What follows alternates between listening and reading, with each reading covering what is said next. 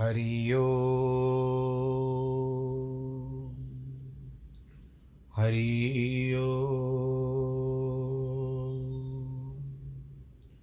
हरि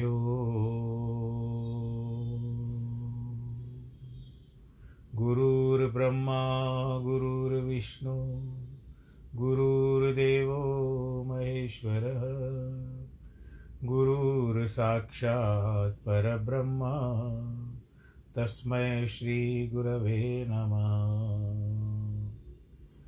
विघ्नेश्वराय वरदाय सुरप्रियाय, लम्बोदराय सकलाय जगद्धिताय, नागाननाय श्रुतियज्ञविभूषिताय, गौरीसुताय गणनाथ नमो नमस्ते।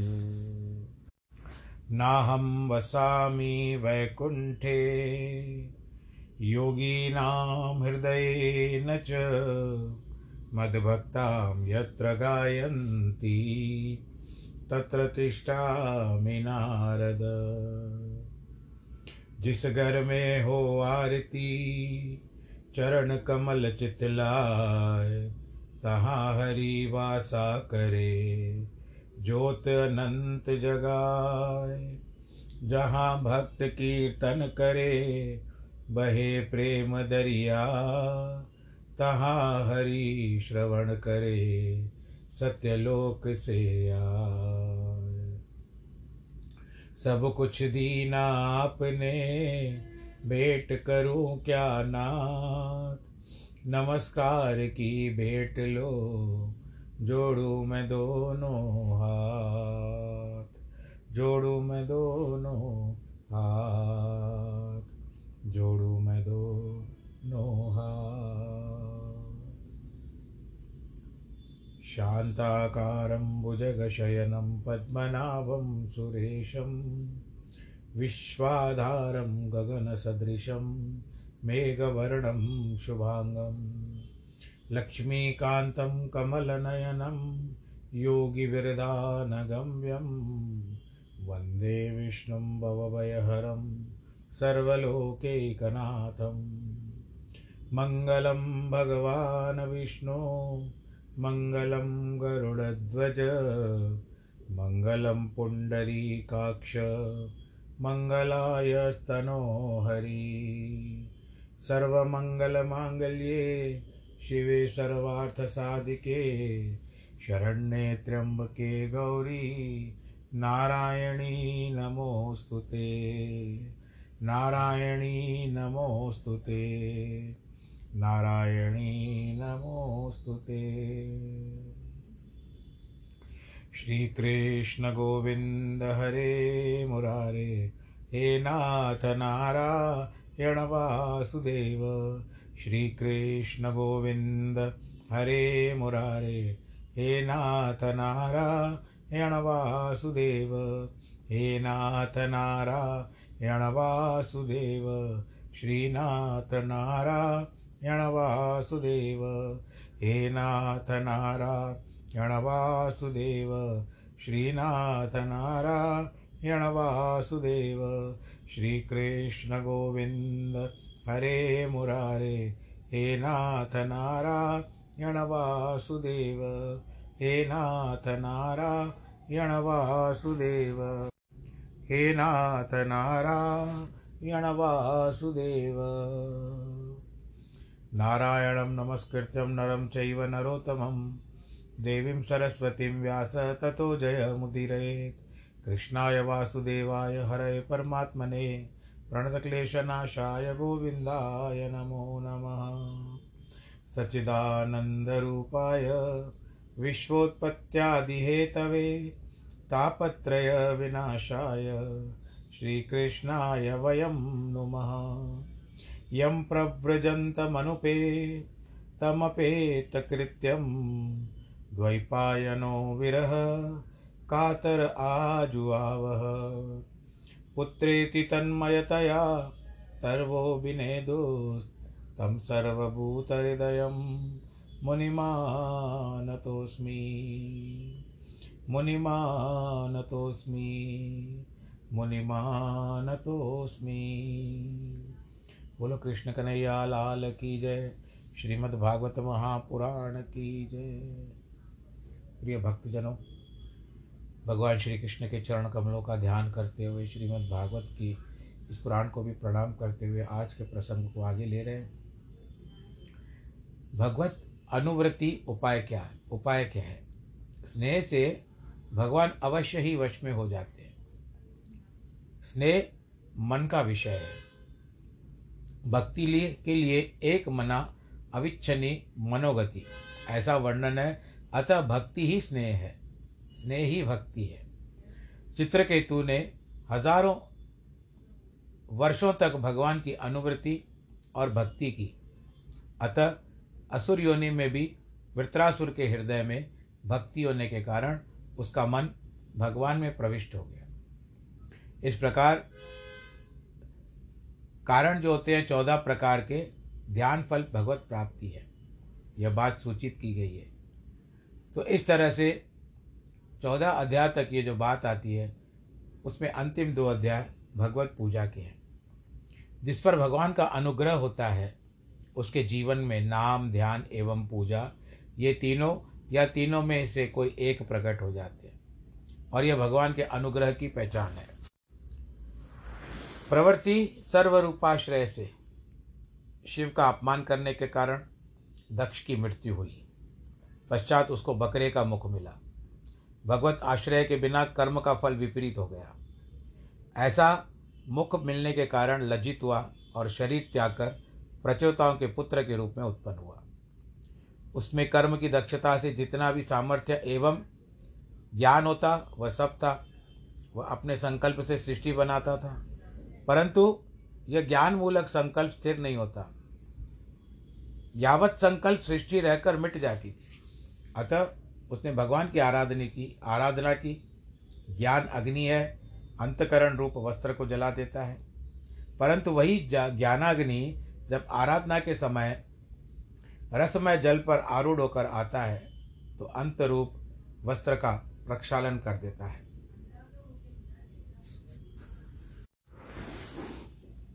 इसीलिए जब दक्ष ज्ञान बल आराधना से तर गया तो उसकी असमर्थता मिट गई। दक्ष ने सर्वस्वरूप भगवान का अनुभव किया। उसने देखा कि परस्पर वाद विवाद करने वाले पक्षी, प्रतिपक्षी दोनों हृदय में बैठकर भगवान ही उसमें युक्ति और शक्ति का प्रकाश करते हैं। अस्थि एवं नास्ति। है तो अस्थि, नहीं तो नास्ति। यानी शरीर है तो अस्थि, नहीं तो नास्ति। दोनों में भगवान का समान है, क्योंकि उसके बिना अस्थि और नास्ति का सत्ता एवं स्मृति नहीं हो सकती। भगवान की आज्ञा से दक्ष ने सृष्टि की। शिव, शिवापन कृत दोष निवृत्त हो गया और सृष्टि कार्य में संलग्न होने पर भी कल्याण भाजन हुआ, यही पुष्टि है। आप निवृत्ति के लिए भगवत आश्रय क्यों लेना चाहिए? भगवान केवल प्रवृत्ति मार्ग के पोषक नहीं है, निवृत्ति मार्ग के भी पोषक हैं। जब तक मैं सत्संग करता हूँ, मेरी प्रवृत्ति होती है। बैठना होता है, समय निकालता हूँ कथा करने के लिए बैठता हूँ रिकॉर्डिंग होती है, आप तक पहुँचती है तो ये सारा मस्तिष्क में चलता रहता है। तो उस समय मेरी प्रवृत्ति होती रहती है कि अभी तक मुझे करना है करना है करना है करना है। जब एक बार हो जाता है, यहाँ से रिकॉर्डिंग होकर के आपके पास पहुँच जाती है तो उसके बाद मेरी निवृत्ति हो जाती है कि आज का मैंने कार्य पूरा कर लिया। तो ये प्रवृत्ति मार्ग जो उस उस तरफ़ आकर्षण उत्पन्न करे और निवृत्ति मार्ग जो वहाँ से छुड़ा दे। अब नारद के हृदय में बैठकर दक्ष के पुत्रों के नाम जिनका हैशर्व एवं शबलाश्व था कूट वाक्यों के अर्थ चिंतन में लगाकर निवृत्ति प्राण कर दिया। दोनों दोनों बार दस दस हज़ार पुत्र थे दोनों को दो, दोनों बार ही नारद जी ने उनको ज्ञान के रास्ते पे डाल दिया। नारद का मिलना उपदेश का सुनना चिंतन करना निवृत्ति एवं मुक्ति हो जाना दक्ष पुत्रों पर भगवान का अनुग्रह था। दक्ष को क्रोध आ गया नारद पर। आक्षेप किए, शाप दे दिया कि तुम एक घंटे के ऊपर कहीं भी नहीं रुक पाओगे। यह प्रवृत्ति मार्ग की पुष्टि थी और नारद सब कुछ सह लेते हैं। प्रसन्न हुए श्राप देने में असामर्थ्य होने पर भी उन्होंने श्राप नहीं दिया, क्योंकि वो भी जानते थे, जिसकी संतान जाती है, उसको बड़ा दुख होता है। यह निवृत्ति पक्ष की पुष्टि थी। सहिष्णुता ही साधु लक्षण है। दक्ष की पुत्रियों के कारण द्वारा सृष्टि की वृद्धि समृद्धि होना उन पर अनुग्रह है। इंद्र देवताओं का राजा है। स्वयं मर्यादा में रहना है। दूसरों को मर्यादा में रखना उसका काम है। परंतु उसने ऐश्वर्य के मद में आकर मर्यादा का अतिक्रमण कर दिया। भारी सभा में गुरु का अपमान कर दिया। उनके गुरु का नाम है बृहस्पति। गुरु सब जानते थे। चुपचाप अंतर ध्यान हो गए। गुरु का गुरुत्व इसी में है कि ऐसे शिष्य को शाप भी न दे। प्रजापति ने देवताओं को सलाह दी, तुम लोग विश्वरूप का गुरु, विश्वरूप को गुरु बनाओ। विश्वरूप पहले मनुष्य था, पुरोहित बनने पर देवता हो गया। यज्ञ को विपरीत करना उसका दै दैत्यत्व था। उसके पास ददीची ऋषि दिया हुआ कवच था, वह इंद्र को प्राप्त हुआ, जो कल मैंने नारायण कवच के बारे में बताया। दैत्य भाव के कारण वह मारा गया। इस प्रसंग के इंद्र के लिए विश्वरूप ददीची एवं मृत्रासुर तीनों की मृत्यु इंद्र के प्रति भगवान का अनुग्रह ही। है चाहे कोई कर्मी हो, ज्ञानी हो, भक्ति हो, तुष्टि पक्ष में उसका ध्यान नहीं जाता। भगवान का अनुग्रह ही सर्वश्रेष्ठ है। वृत्रासुर के हृदय में इतनी रसपूरित भक्ति का होना भी पुष्टि है, जब कहता नारायण नारायण कहता था। भगवान का अनुग्रह पूर्व जन्म में या इस जन्म के पाप को, अभिमान आदि दोष का या जातिगत हीनता को नहीं देखता। वह तो सबके ऊपर बरसता ही बरसता है। इंद्र की हत्या का दोष पृथ्वी, वक, वृक्ष और स्त्रियों को भी बांटना, खाद्य पूर्ति करना पुनरोहण एवं भोग स्मृति के लिए अनुग्रह है। वृत्रासुर की आग आवाहनीय अग्नि से उत्पत्ति, वेद का प्रामाण्य सिद्ध करने के लिए स्वरभंग, विद्याधर के अहंकार, शेष भंजन, ये सब अनुग्रह विशेष हैं। दैत्यों की माता दिति में भगवत पूजा के प्रति श्रद्धा का उपाय, पूजा का अनुष्ठान, गर्भ के पुत्र का आगमन इंद्र की देव सेवा, पुत्रों का अनेक रूप होना, दैत्य के स्थान पर देवता हो जाना यह सब भगवान का अनुग्रह है। छठे स्कंद में उसी इन उन्नीस अध्यायों के द्वारा रक्षा पुष्टि अर्थात अनुग्रह निरूपण है।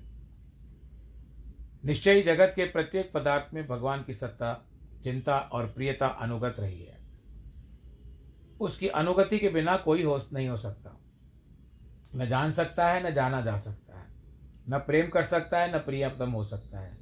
सचिदानंद स्वरूप भगवान के अनुग्रह अथवा अनुगति से ही कर्ता कर्म ज्ञाता ज्ञे एवं प्रोक्ता भोग्या व्यवहार चल रहा है। भगवान सबसे व्यावृत होकर ही सबसे अनुवृत है। है भी, नहीं भी है। यह अनुवृत्ति है कि वेदांत सिद्धांत में अनुगति एवं भक्ति सिद्धांत में अनुग्रह के नाम प्रसिद्ध है। जैसे मृतिका में घट और घट का जाति का कोई विभाग नहीं है। इस प्रकार परमात्मा में देही देही का विभाग नहीं है। इसके कारण अनुग्रह से ही भेद भीतर भेद के द्वारा व्यवहार सिद्ध होते हैं और अनुग्रह का एकमात्र आश्रय है। अब हम स्कंद सा, सातवें स्कंद की ओर कथा में चलते हैं। कर्म वासना विविधता परंतु भगवान भगवत तत्व का एक रस। विद्युत शक्ति का चमत्कार व्यवहार में प्रत्यक्ष होता रहता है। ध्वनि ध्वनि में वृद्धि होती है, वायु का विस्तार होता है, उष्णता बढ़ती है, गर्मी होती है, फिर शीतलता आ जाती है, ठोस तरल एवं तरल ठोस हो जाता है। तरल जैसे अगर आपके पास पानी है तो आप बर्फ़ बना सकते हो, फिर छोड़ दोगे तो बर्फ़ बन जाएगा। दाह और प्रकाश दोनों होते हैं। विद्युत शक्ति सब में एक ही है, फिर यह क्रिया भेद क्यों होता है? यंत्रगत संस्कार के भेद से। इससे क्या विद्युत भिन्न भिन्न है? यंत्र भिन्न भिन्न होने पर भी विद्युत अभिन्न है। अब सब माध्यम है ना? हमारे पास जो गैजेट्स हैं, इलेक्ट्रॉनिक सामान है, सबके रूप अलग अलग है, पर विद्युत तो एक ही है। वैसे जीव, मनु, पशु, पक्षी, खग, मृग इत्यादि, इनमें जीव, परमात्मा का अंश एक ही है, परंतु सबकी योनि अलग अलग है। तो अब यहाँ पर बात आती है क्या ही अद्भुत पृथ्वी, ठोस और जल तरल जल हो अग्नि उष्ण अग्नि में दाह की प्रधानता और सूर्य में प्रकाश की। मनुष्य देवता, दैत्य, पशु, पक्षी एवं शक्ति एवं सत्ता के विस्तार है। कोई स्वेदज है, कोई अंडज है, कोई जराजुज है, कोई उद्भिज है। हम सभी अपनी वासनाओं के अनुकूल देखना चाहते हैं, तभी पक्षपात एवं निर्दयात के दर्शन होते हैं। भगवत तत्व ऐसा है जो सबको अनुग्रहित कर सकता है। सब इसी कारण इसमें बताया गया है कि यंत्रगत संस्कार की विशेष ही होती है। सप्तम स्कंद में प्रारंभ में भगवान में विषमता का आरोप करके उसका समाधान किया गया। संसार में जो दुख, सुख आदि भेद हैं, वह सद्वासना, दुर्वासन के कार, दुर्वासना के कारण होते हैं। इसमें भगवान का पर दोषापरण करना अनुचित है। आध्यात्मिक आदि देवक आदि भौतिक भेद से कर्म तीन प्रकार के होते हैं। हे विद्या, अविद्या एवं अधिष्ठान पंचक के कारण पाँच प्रकार के होते हैं। अविद्या के पाँच पर्व हैं अस्मिता आदि विद्या के पाँच पर्व हैं, ज्ञान वैराग्य आदि और अधिष्ठान आदि। गीतोक्त। गीत, कर्ता, कर्म, प्रवृत्ति, जीवों की वासना, भगवान के विश्व में, विषम आचरण में हेतु है। दैत्यांश है हिरण्य कश्यपु और देवांश है प्रहलाद में। अब है दोनों ही एक राजा है, एक पुत्र है। परंतु हिरण्य कश्यप के भीतर दैत्यांश है और उनका ही बेटा जो होता है, वो प्रहलाद है, जिसमें देवांश है। यह वेद कर्म मूलक ही है। नारद पहले एक लंपट गंधर्व थे, फिर दासी पुत्र मनुष्य हुए। अतः तीनों गुणों का आवेश उनमें है। वे सब रहस्य जानते हैं। युधिष्ठर भी ज्ञान, भक्ति तथा कर्मी है। इसीलिए वे भी इसका रहस्य समझते हैं। अतः उनके संवाद में एक प्रसंग से उपक्षेप किया जाता है। निश्चय जय विजय ने संकादिका का तिरस् संकादिकों का तिरस्कार सेवा धर्म के अनुसार नहीं किया, क्योंकि यदि वह सेवा धर्म के अनुसार होता तो अवज्ञा नहीं मानी जाती। सेवा धर्म के अनुसार बेंत का प्रयोग नहीं किया जा सकता था। उनकी हँसी भी नहीं उड़ाई जा सकती थी। किसी न किसी प्रकार विनय करके वे संकादि को मना लेते संकादिकों को भी क्रोध नहीं आता। अविद्या, पर्व में लोम, लोभ, काम एवं क्रोध की प्रधानता होती है, जो कि क्रमशः हिरण्यकश्यप, रावण एवं शिशुपाल दंत वक्र में देखी गई है। स्पष्ट है कि निश्चय ही भगवान ने अपने भक्तों से स्थित देखकर दोष निराकरण करने के लिए श्राप देने की प्रेरणा है। हिरण्यकश्यप के लोभ, नाश करने के लिए क्रोध का रूप, नरसिंह रूप धारण करने के लिए भगवान जी प्रकट होते हैं। और उनकी वासना का नाश करते हैं। हिरण्य कश्यप में ज्ञान है, तप है, ब्रह्म ब्रह्मा की स्तुति है, वर की प्राप्ति है। वेदों में वरा दोनों को क्रोध के रूप में देखा गया है। इतना ऐश्वर्य प्राप्त होने पर भी, भोग संपत्ति मिलने पर भी, वासना के आधिक्य के कारण हिरण्य कश्यपु की तृप्ति नहीं हो रही है। अब तक वासना पूर्ति के मार्ग में से चलकर किसकी तृप्ति नहीं मिली है? हिरण्य कश्यपु के जो भक्ति संबंध पूर्ण वासना थी उसके, उसी से प्रहलाद का जन्म हुआ। पूर्व सामर्थ्य से ही हिरण्य कश्यपु वैकुंठ भी जा सकता था, उसे ज्ञान भी था। हिरण्य कश्यप औदित्य, सर्वपीड़ा, स्वपीड़ा, काम, भोग और भगवत, भक्त पीड़ा, ये पाँच प्रकार की वासनाएँ थी। सद्वासना से द्वारा ही इनकी निवृत्ति होती है। सद्वासना के पाँच पर्व हैं, दया, महापुरुष की कृपा, क्रिया, जीव का सुख, सम्मुख होना। शरीर, वाणी एवं मन मन की निर्मलता। दुर्वासना का मूल त्रिपुरासुर है, वह माया भी है। सदसना के मूल स्वयं भगवान है। अब यहाँ पर कथा आती है त्रिपुरासुर की। ये भगवान जी ने इसमें बताया है कि त्रिपुरासुर जो भगवान जी को त्रिपुरारी कहते हैं ना, शंकर भगवान जी को तो उसकी कथा है ये। त्रिपुर वध किया था उन्होंने। उसके विमान में स्थित रस का पान, शंकर जी की रक्षा, सर्वत्र भगवान के प्रसाद का निरूपण है। हिरण्य कश्यपों में स्थूल वासना थी, इसीलिए उनके देह का नाश करना पड़ा। प्रहलाद में आग्रह की प्रधानता थी, ब्रह्मा में बाह्य बाह्य भावों से प्रभावित होने के कारण भविष्य का आदर्शन था। तो इस तरह से वासनाओं का क्षय कभी होता नहीं है और वासनाओं को क्षय करने के लिए हमको प्रयत्न करना पड़ता है। योग भक्ति ज्ञान के द्वारा लिंग भंग होता है, तपस्या से प्राण वासना, योग से इंद्रिय वासना और कर्म से शरीर वासना की निवृत्ति होती है। सनकादि की कृपा से जय विजय के हृदय में गुप्त एवं सुप्त रूप से रहने वाली वासनाएँ प्रकट हो गई और भगवान ने उनको मिटा दिया। प्रहलाद को गर्भावस्था में ही सत्संग मिल गया। माता के माध्यम से संत सेवा हुई। अतः प्रहलाद की सब वासनाएँ मिट गई। स्वयं प्रहलाद ही मुक्ति, मुक्त नहीं हुए। उन्होंने करुणा से सभी दैत्यों को भी मुक्ति दे दी। उन्होंने नरसिंह भगवान से स्पष्ट कह दिया कि इन बेचारे अज्ञानी जीवों को छोड़कर मैं अकेला मुक्त नहीं होना चाहता। निश्चय प्रहलाद के सत्संग, उपदेश एवं करुणा से सभी दैत्यों का कल्याण हो गया। संसार में कुछ चाहने, करने या कहने से योग्य नहीं है। प्रहलाद ने स्पष्ट कहा है कि यही विचार कर सत्पुरुष मौन ग्रहण करते हैं। परमात्मा के अतिरिक्त दूसरी कोई वस्तु नहीं है। वासना का कितना भी अभाव हो प्रहलाद में, तब वह प्रकट होता है जब नरसिंह भगवान उसे वर मांगने को कहते हैं। प्रहलाद पहले तो भगवान के को प्रलोभन देने और स्वयं वर मांगने को मना कर दिया। किंतु फिर मांगा तो यह मांगा कि मेरे हृदय में कामना का बीज ही न रहे, जिससे, जिसके अंकुरोत्पत्ति संभावना सर्वथा मिट जाए।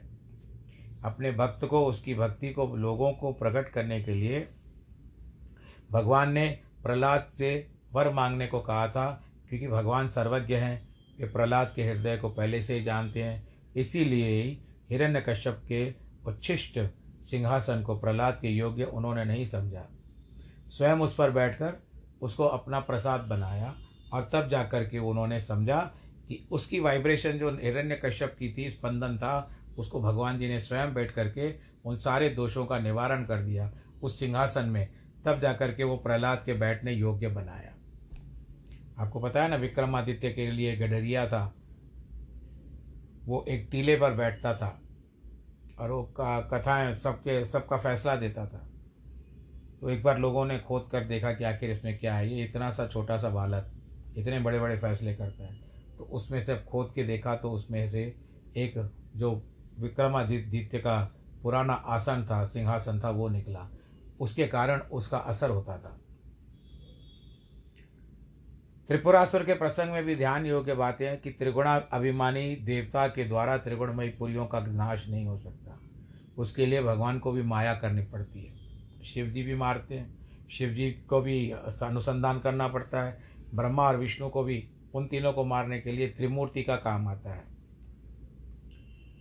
गृहस्थ धर्म का जैसा निरूपण सप्तम स्कंद में है, वैसा अत्यंत निर्लभ मिलना दुर्लभ है। गतिमति अवधूतों को प्राप्त होती है। सब कुछ त्याग देने पर भी गृहस्थी में को एक जगह सब मिल सकता है। संसारी संबंध एक न एक दिन तो छूटेंगे ही। अतः वह इतने दिन हो जाने चाहिए, जितने से शरीर निर्वाह हो करके चले। मन में वैराग्य हो, लोक व्यवहार में मनुष्यता अपना आग्रह न रखे, संबंधियों की इच्छा का अनुमोदन कर दे। इस सृष्टि में सब कुछ भगवान ही है। अपने जीवन के निर्वाह मात्र के लिए जो वस्तु है, उसी पर मनुष्य का स्वत्व है। अधिकार अभिमान नहीं कर सकता। जैसे पुत्र हैं, वैसे चंडाल आदि पशु पक्षी भी हैं। सबको बांटकर ही खाना चाहिए। एक कहावत है, भगवान जी का प्रसाद जब मिलता है, उसको बांट कर खाना चाहिए। उसमें कहा जाता है प्रसाद को जो बांट बांट कर खाता है, जब उसका अंत समय आता है तो वो वैकुंठ को जाता है। पत्नी को भी लोगों की सेवा में लगा देना चाहिए। मनुष्य पूजा सबसे श्रेष्ठ है। यदि मनुष्य द्वेष हो तो मूर्ति पूजा हो तो भी सफल नहीं होती। आप किसी का दिल दुखा करके मूर्ति पूजा करोगे तो वो भी उचित नहीं है। हमेशा संतुष्ट रहना चाहिए। दोषों की निवृत्ति के लिए सतत सावधान रहना चाहिए। यदि साधनों से जीवन संयम नहीं है तो सब व्यर्थ चले जाते हैं। वासना की आत्यंतिक निवृत्ति। क्या होता है इसमें? यह जो काल में, आदि अंत देश में, बाहर भीतर और वस्तु में कारण कार्य का भेद मालूम पड़ता है। ज्ञान में वचन, वाच्य। ज्ञान, अज्ञान आदि सब परम महात्मा का स्वरूप ही है। ये मिथ्या होने पर भी भास रहे हैं। अतएव कार्य कारण की एकता, प्रतीयमान सब कर्मों का परमात्मा में समर्पण, संपत्ति को भगवतीय समझकर सर्व, सर्वातीत, सर्वसाक्षी एवं अद्वितीय रूप में आत्मा से अभिन्न परमात्मा का अनुभव करना चाहिए। सप्तम स्कंद की रचना बहुत ही निराली है। भगवान सब पर अनुग्रह करते हैं, आप पर करते हैं, मुझ पर करते हैं, सारे कुल पर करते हैं, संसार पर करते हैं, परिवार पर करते हैं। यह सत्य है, परंतु जिस अंतकरण यत्र से जैसी वासना होती है, उसके अनुरूप उसका उतना अनुग्रह करते हैं। उपयुक्त जितने हैं, कितना ले सकते हैं ये? इनके अंदर धारण करने की कितनी शक्ति है? वैसे भगवान जी अनुग्रह करते हैं। अतः उनके अनुग्रह के संबंध में विषमता अर्थात पक्षपात और निर्दयता का आरोप नहीं लगाना चाहिए। भगवान आजकल मेरा ध्यान ही नहीं रखते। तुम रखते हो? नहीं रखते हो। करते नहीं हो तो फिर लेने का भी तो कुछ विचारधारा छोड़ दो। घट, घटादि रूप आकृतियों से जैसे सद्वस्तुत्व का अन्वय है, अनुवृत्ति, अनुगति, उसी प्रकार भगवान का अनुग्रह भी है, जो देवता, दैत्य, ऋषि, पशु, पक्षी, पापी, पुण्यात्मा, ज्ञानी, अज्ञानी सब पर एक रस बरस रहा है, उसकी वासना के अनुरूप उसका ग्रहण होता है। तो यहाँ पर आज कथा का जो वर्णन है, यहाँ पर लगभग पूरा हो चुका है और इसके आगे अष्टम स्कंद की कथा है, जो फिर से कथा आरंभ करेंगे तो मंगलवार से करेंगे। बाकी आप तब तक अपना ध्यान रखिए। कल वसंत पंचमी है, शनिवार का दिन, पाँच तारीख, फेबरवरी 2022 वसंत पंचमी है। आप माता सरस्वती की आराधना करना। कई लोगों में यह मान्यता है यहाँ के खास जो हम लोग हैदराबाद में हैं, यहाँ दक्षिण प्रांत के लोग जो है, क्या करते हैं, वे इस दिन अपने बालकों को लेकर के हमारे हैदराबाद से तेलंगाना में बासर है, सरस्वती माता का मंदिर है, वहाँ पर लेके जाते हैं और वहाँ पर उनकी बड़ी पूजा अर्चना, क्योंकि सरस्वती का दिन है, माँ वसंत पंचमी, या कुंदेन्दु तुषारहार धवला या शुभ्र वस्त्राव्रता या वीणावरदंड मंडतकरा या श्वेत पद्मासना या ब्रह्माच्युत शंकर प्रभृति भी देवई सदा वंदिता सामा पातु सरस्वती भगवती निशेष जाड्यापहा माता सरस्वती का ध्यान करते हैं। और वहाँ पर जाकर के अपने बालकों को, छोटे बालक होते हैं ना, जो अभी पाठशाला में जाने वाले हैं तो उनको अक्षर आरंभ करवा के आते हैं। विश्वास है। वहाँ पुस्तक कापी मिलती है, पेन मिलती है, पेंसिल मिलती है। वहाँ के जो पंडित होते हैं, वो अक्षर आरंभ करवाते हैं बालक और बालकी को। कन्याओं को भी ले जाता है बालकों को भी ले जाते हैं। एक विश्वास है, और वसंत पंचमी यहाँ पर बासर नदी के बाद बड़ा मेला लगता है। सब जगह, सब लोग सबके ऊपर माता की कृपा रहे, और पूर्णमासी को अभी कल गया जे ये क्या कहते हैं कि त्रिवेणी में भी कल अच्छा भगवान जी का मेला लगेगा। गया, जो गया गया बाद में आ रहा है। बार बार आ रहा है मुख में। त्रिवेणी संगम जो है, जिसमें गंगा, जमुना और सरस्वती माता है, उनका भी वहाँ पर कल आनंद के साथ मेला लगेगा। आप सबको पहले से अग्रिम वसंत पंचमी की बहुत बहुत बधाई। ईश्वर आप सबको सुरक्षित रखे, खुश रखे, आनंदमय रखे। और अभी जो कथा करेंगे, फिर मंगलवार के दिन करेंगे तो तीन चार दिन छुट्टी होगी। बाकी जो भी अपना नित्य नेम है, फिर मंगलवार से आरंभ करेंगे। आज का कथा को जल्दी भेज रहा हूँ, क्योंकि किसी कार्य में जाना है तो मैंने कहा फिर नहीं तो आज का दिन रह जाएगा। इसके लिए अभी से मैंने कथा को तैयार कर लिया, आपके पास भेज रहा हूँ। अभी और वाक्य नहीं मिल रहे हैं, क्या बोलूँ?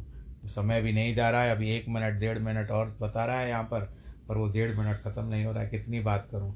सब तो हो गई बातें, बस इसी के लिए जिनके वैवाहिक वर्षगांठ है और जन्मदिन है, उनको ढेर सारी बधाई। ईश्वर आप सबको फिर से कहता हूँ, सुरक्षित रखे, आनंदित रखे। नमो नारायण।